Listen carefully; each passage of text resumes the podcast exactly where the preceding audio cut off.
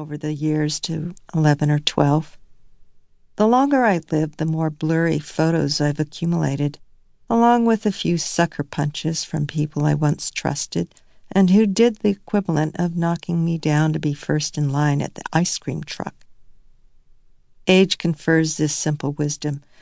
Don't expose yourself to malarial mosquitoes. Don't expose yourself to assholes. As it turns out, throwing away photos of assholes does not remove them from consciousness. Memory, in fact, gives you no choice over which moments you can erase. And it is increasingly persistent in retaining the most painful ones. It is extraordinarily faithful in recording the most hideous details, and it will recall them for you in the future with moments that are even only vaguely familiar. With only those exceptions, I have kept all the photos the problem is, I no longer recognize the faces of many, not the girl in the pool beside me or three out of the four women at a clothes swap party, not those people having dinner at my house. Then again, I have met hundreds or thousands of people in my 65 years. Some of them may have even been important in my life.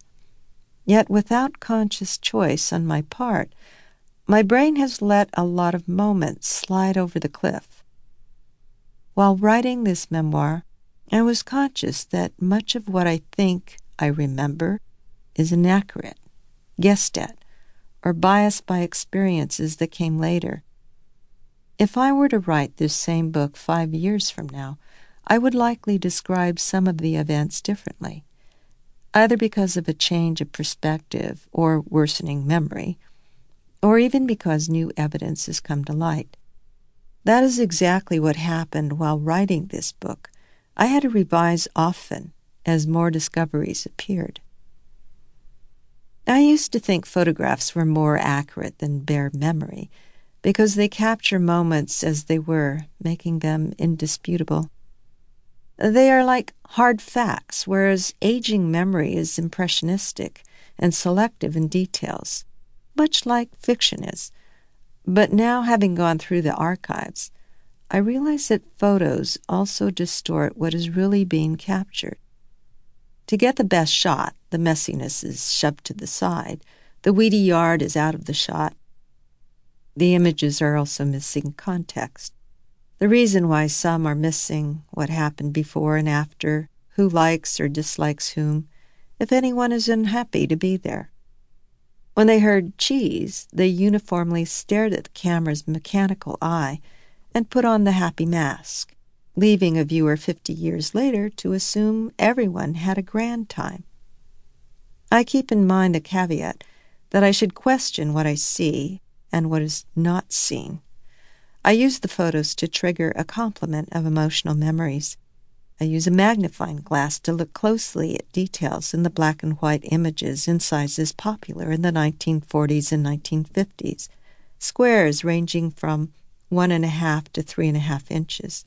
They document a progression of Easter Sundays after church and the annual mauling of Christmas presents, which were laid underneath scraggly trees or artificial ones in old apartments or new tract homes. Some of these photos refuted what I had believed was true. For example, that our family owned no children's books, except one, Chinese fairy tales, illustrated by an artist who made the characters look like George Chakiris and Natalie Wood from West Side Story. A photo of me at age three shows otherwise. I am mesmerized by the words and pictures in a book spread open in my lap. In other photos of that same day, there is evidence of presents of similar size waiting to be ripped open. I had not known this when I wrote the piece, How I Learned to Read, but it all makes sense that I would have been given books by family friends, if not by my parents. As a writer, I am glad to know that my grubby little paws were all over those pages. I came across many photos of me from the ages of one to five looking flirtatiously photogenic, perched in the crook of a tree, looking up from a wading pool, holding a cup with two hands, giving myself a hug, or grinning at the bottom of a playground slide.